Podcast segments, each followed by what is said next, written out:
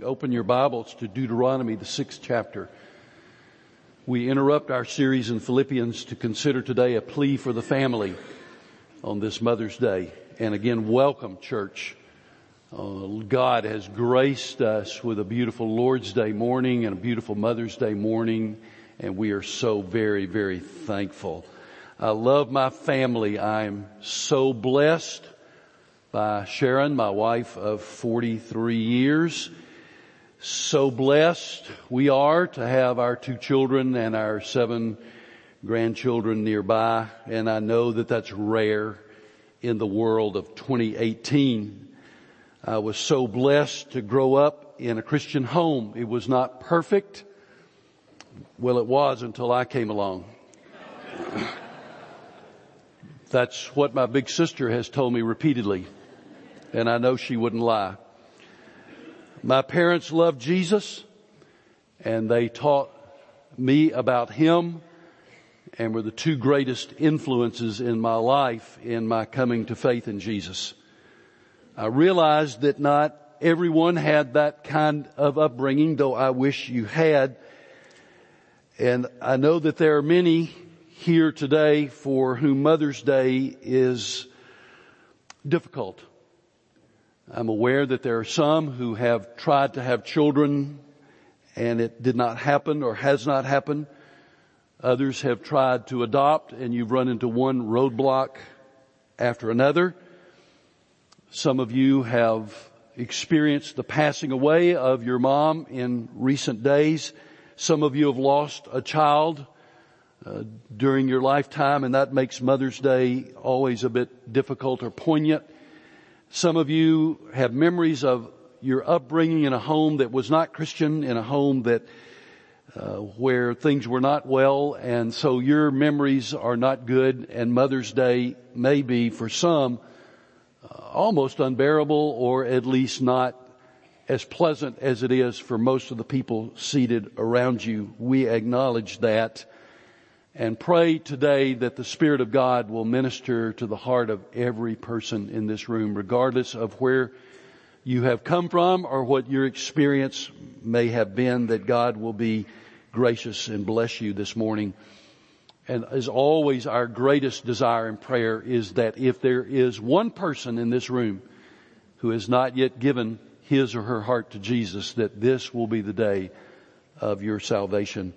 I'm so encouraged by what I see in the families of First Baptist Belton, particularly as I look at the coming generations and the, and the young adults in our church and, and what I see and a desire to please the Lord and a desire to raise their children well and their desire to be focused on God above all else. And I'll, I'll kind of throw down a little gauntlet today to maybe some of us and older ages in Sunday school. Last, our, our, young adult department has been growing and growing and growing and and the month of April, our young adults became the largest Sunday school department in the church. So I want to throw down the gauntlet to some of our older adults who have had that crown for a while to work hard to get more folks in your department and reclaim your crown and then I'll challenge the young adults to take it back from you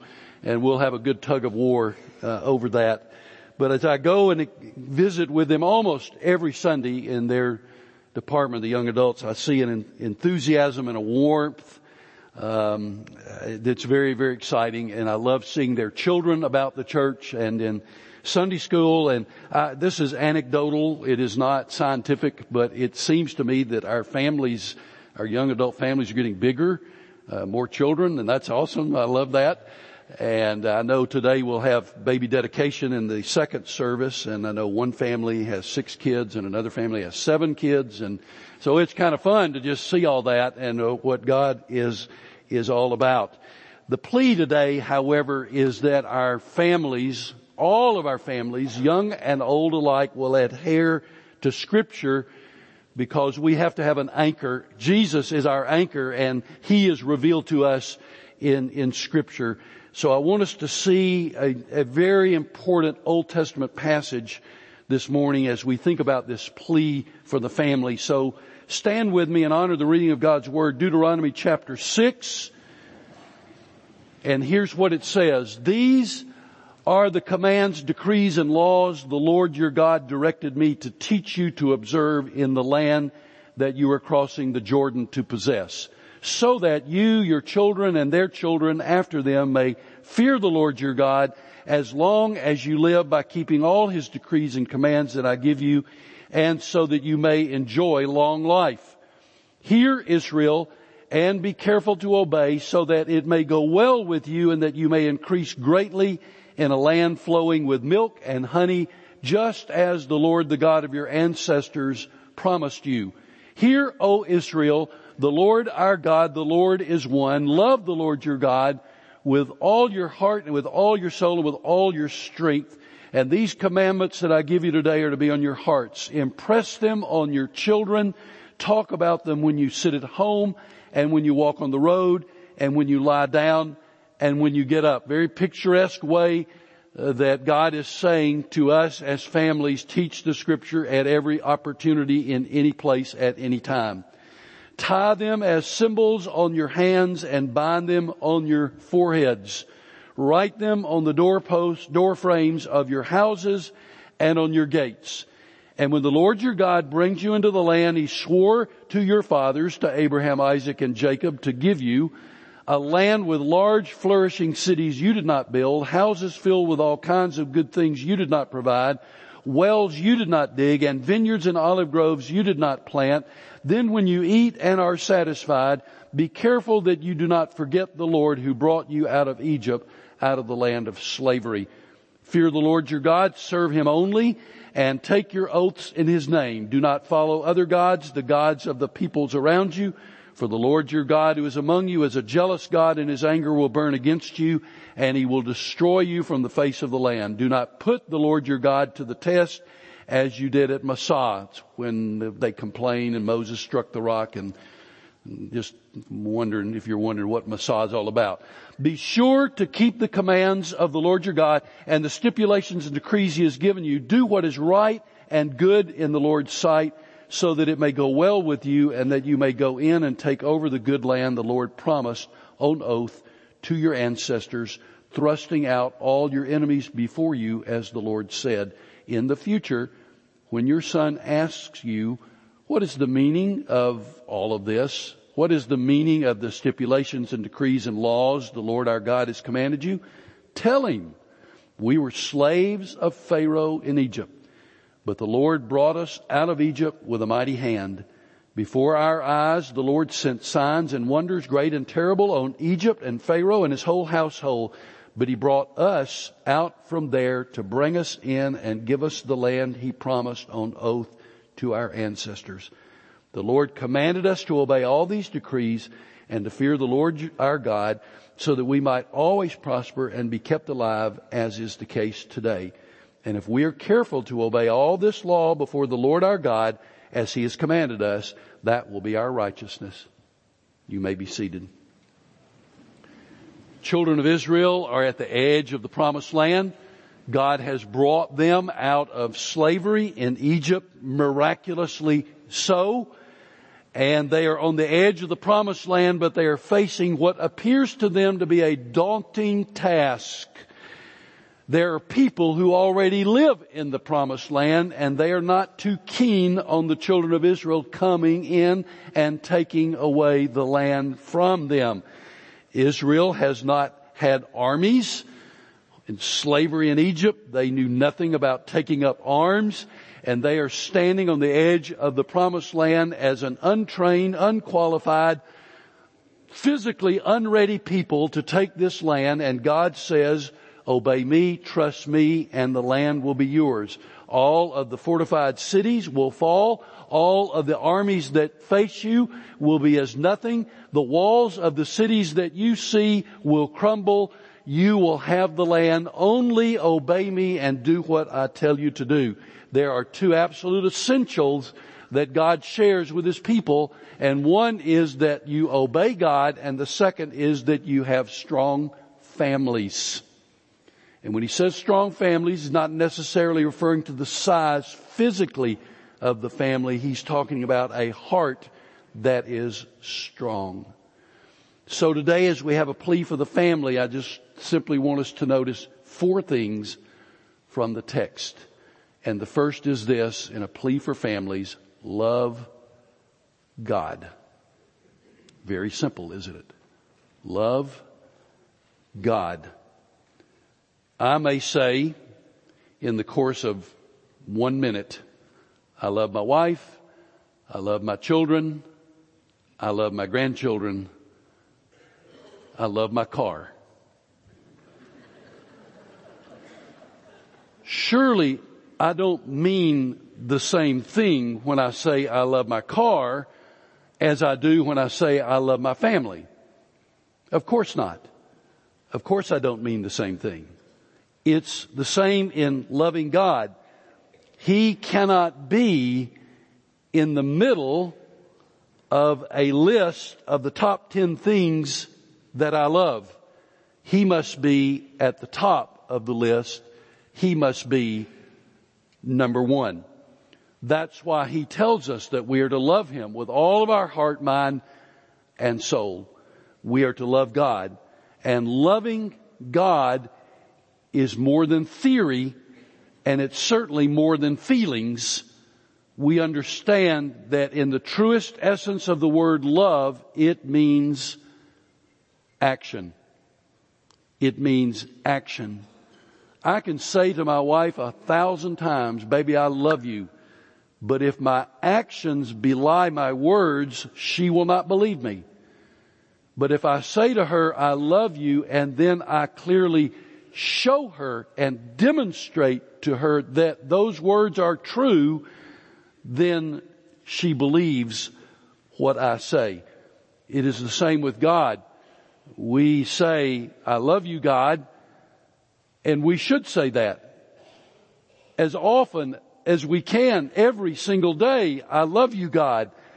But then we also understand that we are to show Him that we love Him by what we do, by the attitude of our hearts and by the actions of our hands and our feet and the things that we say as well as the things that we think. Dads, regardless of your age, we understand that we are called by God to be the spiritual leaders of our homes. And the greatest demonstration of being the spiritual leader of the home is the way that we love and respect our wives, the mothers of our children. And so we should lead the way as spiritual leaders in reading the Bible and praying ourselves and with our families in being absolutely certain that we are faithful in the life of the church and that we find a place in which to serve God through the church. Moms, love God and show it. Single moms, you have more than one role. And we know and acknowledge that it's enormous. Married mothers, encourage your husband in his role as a spiritual leader of the home. And then to the children, love God and show it. Love God and show it by respect and obedience to your parents. The bottom line is that we as believing families are to be distinctive. We are set apart. We are different from unbelieving families and we are unashamed of Jesus and of the gospel of Jesus Christ. And so we love God. Second thing that I want us to notice from this text, and, and it's, it's so important, is that we teach our children. Verses six through nine are consumed with that idea of the teaching of our children. At home, we teach our children in a myriad of ways reflected in the text. As God says, when you're walking along the way, when you are seated, when you lie down, in the daytime, in the nighttime, at any time, seize any opportunity to teach our children and our grandchildren about God. We live in a land of evaporating moral absolutes. And we cannot ignore it. If our children are going to learn moral absolutes based on the Word of God, then it is likely they will not learn it anywhere if they do not learn it at home. We must be the guardians of the home and the leaders of the home in teaching the Word of God. Now, that does not mean a formal sit down class that you have as a father or mother with your children at home, though there would be nothing wrong with that if you chose to do that. But obviously from the text, God is talking about an every moment, every day opportunity for us to share what the Bible says, share about God, about Jesus, and about what the scripture says the way, about the way that we should live. The Bible is our authority and lordship belongs to Jesus. Lordship does not belong to any other person. Lordship does not belong to any government or any state. Lordship belongs to Jesus. And the home is a classroom for teaching scripture, not a laboratory for experimentation. As we encourage our kids in math and science and language arts and history and and all of that is important as we encourage them in those subjects with the full realization that none of those things have salvation power, but they are important for life as we encourage and teach and help and assist with those things. Let us as the family of God, let us as families who belong to Christ not ignore the words of life, but let us be absolutely certain that we are sharing the words of life with those whom God has entrusted to us and that is primarily our children and our grandchildren. It is not an either or, either I encourage math and science or I encourage the Bible. It is a both and.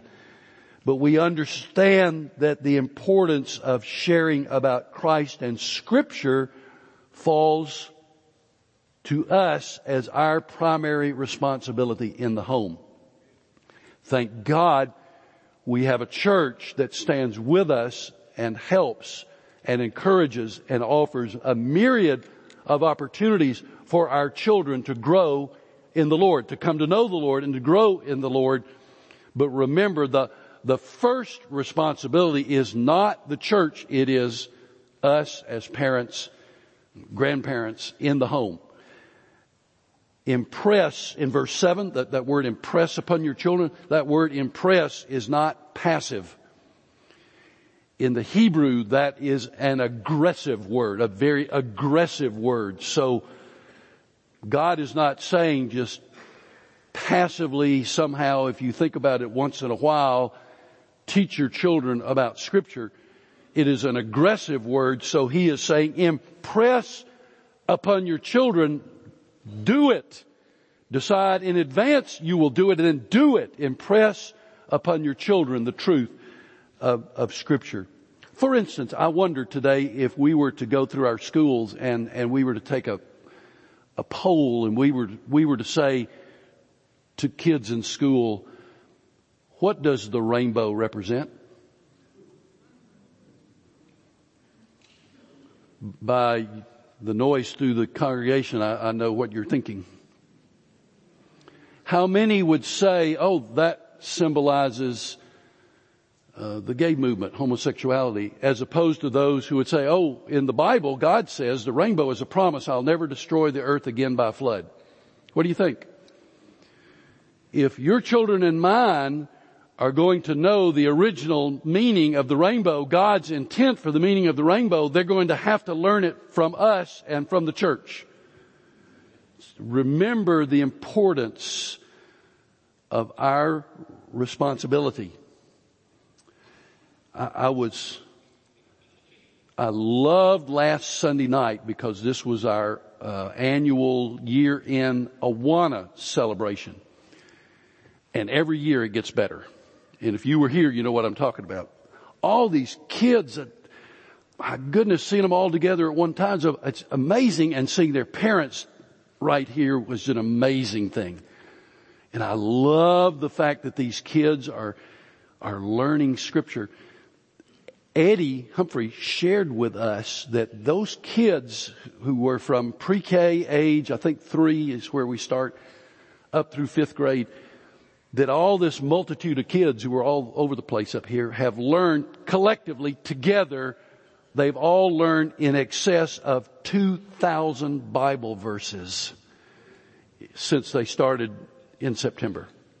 September, really through April, over 2,000 Bible verses. I just, I just love that. And you know that the, yeah, you can clap. You know, the scripture that we learned as children, we still remember it, don't we? Now the, the verse I tried to memorize two weeks ago, I probably have already forgotten. But the verses I learned as a child, I still remember them, and so do you. Those children will remember those verses until they go home to be with Jesus. Isn't that magnificent? So we're to teach the children. And I'm so thankful for our, our, our, our children and our, our youth ministry so that parents can have the confidence we link arms with the church in the teaching of our children. It's magnificent. Now the third thing from this text is this, practice gratitude. Don't you, you know, I, I, know in this service we, we tend to be a little on the upper side of the age bracket. Oh, you know, just kind of average. We're, don't you love it when a young person says to you, thank you ma'am, thank you sir. Sometimes we, we kind of go, what? What'd you say? It's, it's wonderful. I love hearing the younger generation say thank you. It's a, it's wonderful. Where do they learn that? Probably from you. We are to practice gratitude. For Israel, God said, remember me. This land you are taking is by my hand, God said you're going to occupy houses that you did not have to build or buy. You're going to, you're going to pick grapes from vineyards that you didn't have to plant. You're going to drink water from wells that you did not have to break your back digging. So remember, when you drink that water, eat those grapes, or live in those houses, remember me because I am the one by my hand who is giving it all to you. We here have so much for which we can be thankful. Our salvation, the scripture, our nation, our church. And we need to teach our children that everything we have is from the hand of God. Children have a sin nature from the moment of birth. You know that. What are the first words they learn? No. Mine. What are the first hand motions they learn? Boom. they just, they just are born that way. The Bible tells us they're born with a sin nature. They're selfish, self-centered little critters. And if you don't teach them otherwise, that's the way they'll stay. So we have to teach them. We have to teach them gratitude. And so we do that. They hear us. They see us saying thank you to one another but they also hear us and see us saying thank you to God for all of the blessings that He has poured out upon us. Now, the fourth and final thing from this text is this: rejoice or, or remember your remember your blessings. The last few verses, 20 through 25, remember your blessings. Remember them out loud with your kids, with your family. I relish the stories told by my parents and my grandparents about their lives and about the way God worked in their lives. I, I remember, um, I remember hearing, and my father, he never told me this story when I was growing up. But I remember him telling my kids, and I got to listen to him about when he was little. He, I don't remember 12, 13, 14. His father was a carpenter and they moved, they, they left the family behind and they went, my dad and my father, my grandfather went to Miami to build houses and they send money back to the family. And my grandpa had a, a dump truck and a pickup truck and my father drove the dump truck when he could barely see above the steering wheel from just outside Atlanta all the way to Miami. You know, I'm sitting there thinking, are you kidding me? He wouldn't let me, he wouldn't let me drive when I was that age. I'll just leave it at that. I just marvel. I just, what? How come you didn't tell me that story? Well, you know, I, didn't think you'd care. I didn't think I care. That's incredible. I remember the story of, of my dad's salvation, which I've shared with you.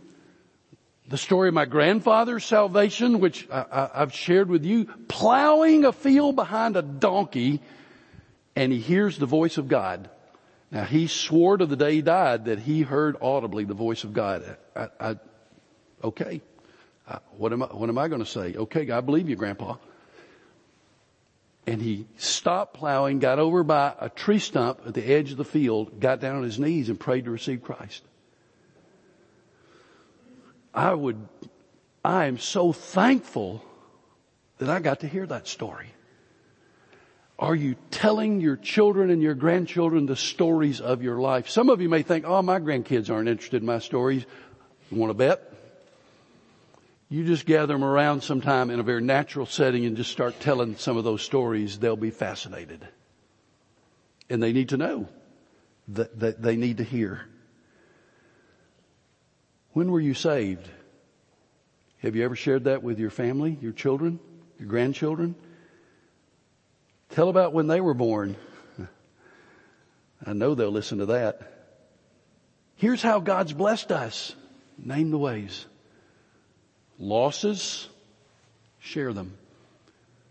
Marriages, weddings, share it. Victories, trials, share what God has done in both. And share your love for Jesus and His church.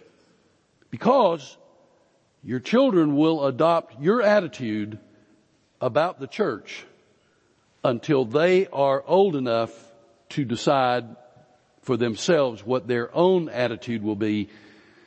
But remember, you will be the one who shapes it first.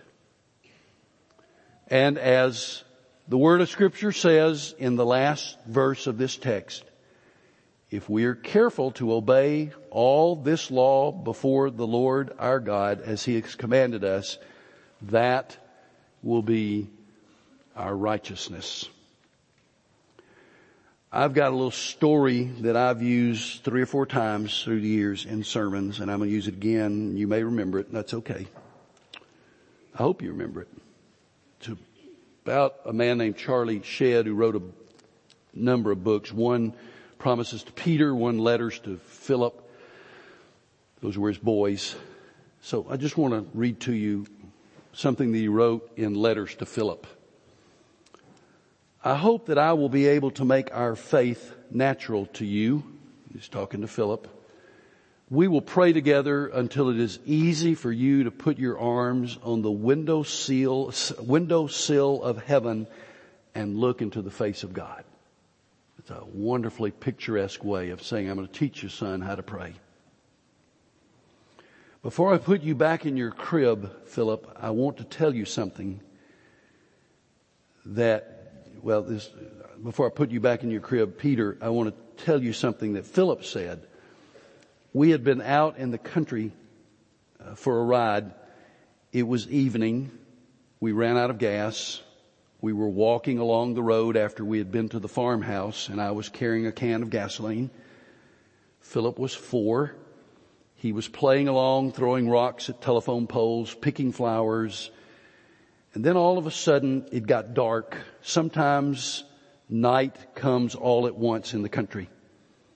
Philip came over, put his little hand in mine and said, take my hand, daddy, I might get lost. Then he writes, Peter, there is a hand reaching to you from the heart of the universe.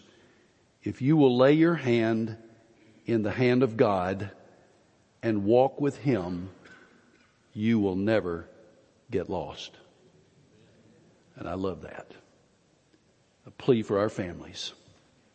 Let's pray together. Father, I pray that you will stir our hearts as the men and women of God. I pray that you will stir our hearts as we seek to be the best moms and dads and grandmoms and granddads and sisters and brothers and children in all the world. And I pray that we will love you and that we will demonstrate that, that we will teach our children, and we will make that a priority of our lives. So Father, I pray now that you will draw someone to yourself, that someone today might come to know Jesus. In his name I pray. Amen. We're going to stand and Brother Gary's going to lead us in a song of invitation to give your heart to Jesus. Will you come and place your hand in mine and say very simply, Pastor, I need Jesus. A member of our staff will be here to pray with you. You come as we stand and sing.